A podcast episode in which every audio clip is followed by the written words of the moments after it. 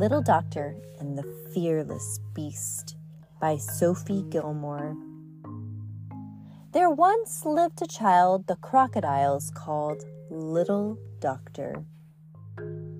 The creatures came from all around to see her, and Little Doctor treated each one with care. As she worked, she admired their tough armor and large, powerful jaws. In exchange for her kindness, the crocodiles told Little Doctor tales. Each legend teemed with terrible danger, dizzying escapes, and acts of great mischief. Little Doctor marveled at the fearless beast they described.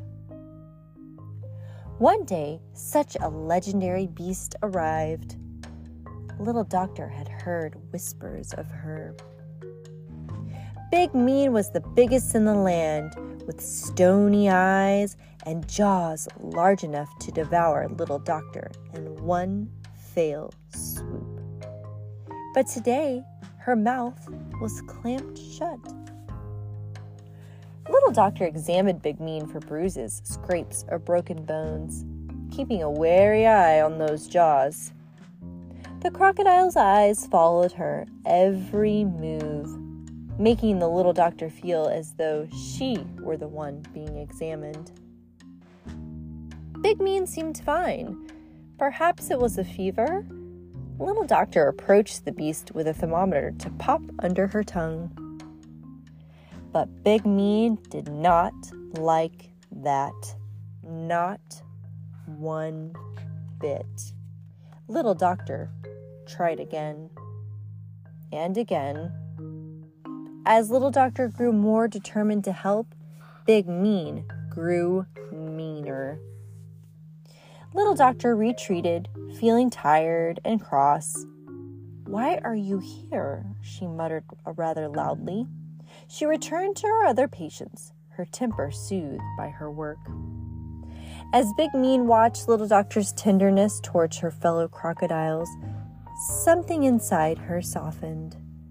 She closed her eyes and drifted off into a doze.